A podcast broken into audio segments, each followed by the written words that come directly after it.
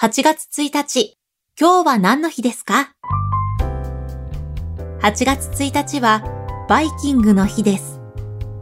東京日比谷の帝国ホテルが1958年の8月1日に好きなものを好きなだけ食べられるスタイルのブッフェレストラン、インペリアルバイキングをオープンさせたことから、この日をバイキングの日に制定しました。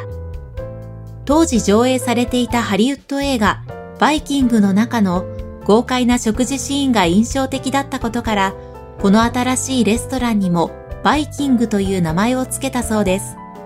ちなみに、ブッフェスタイルをバイキングと呼ぶようになったのも、この帝国ホテルのレストランの名前が元になっています。今日は何の日？今日はバイキングの日。ナビゲーターは私、有坂優里が務めました。また明日。お耳にかかりましょう。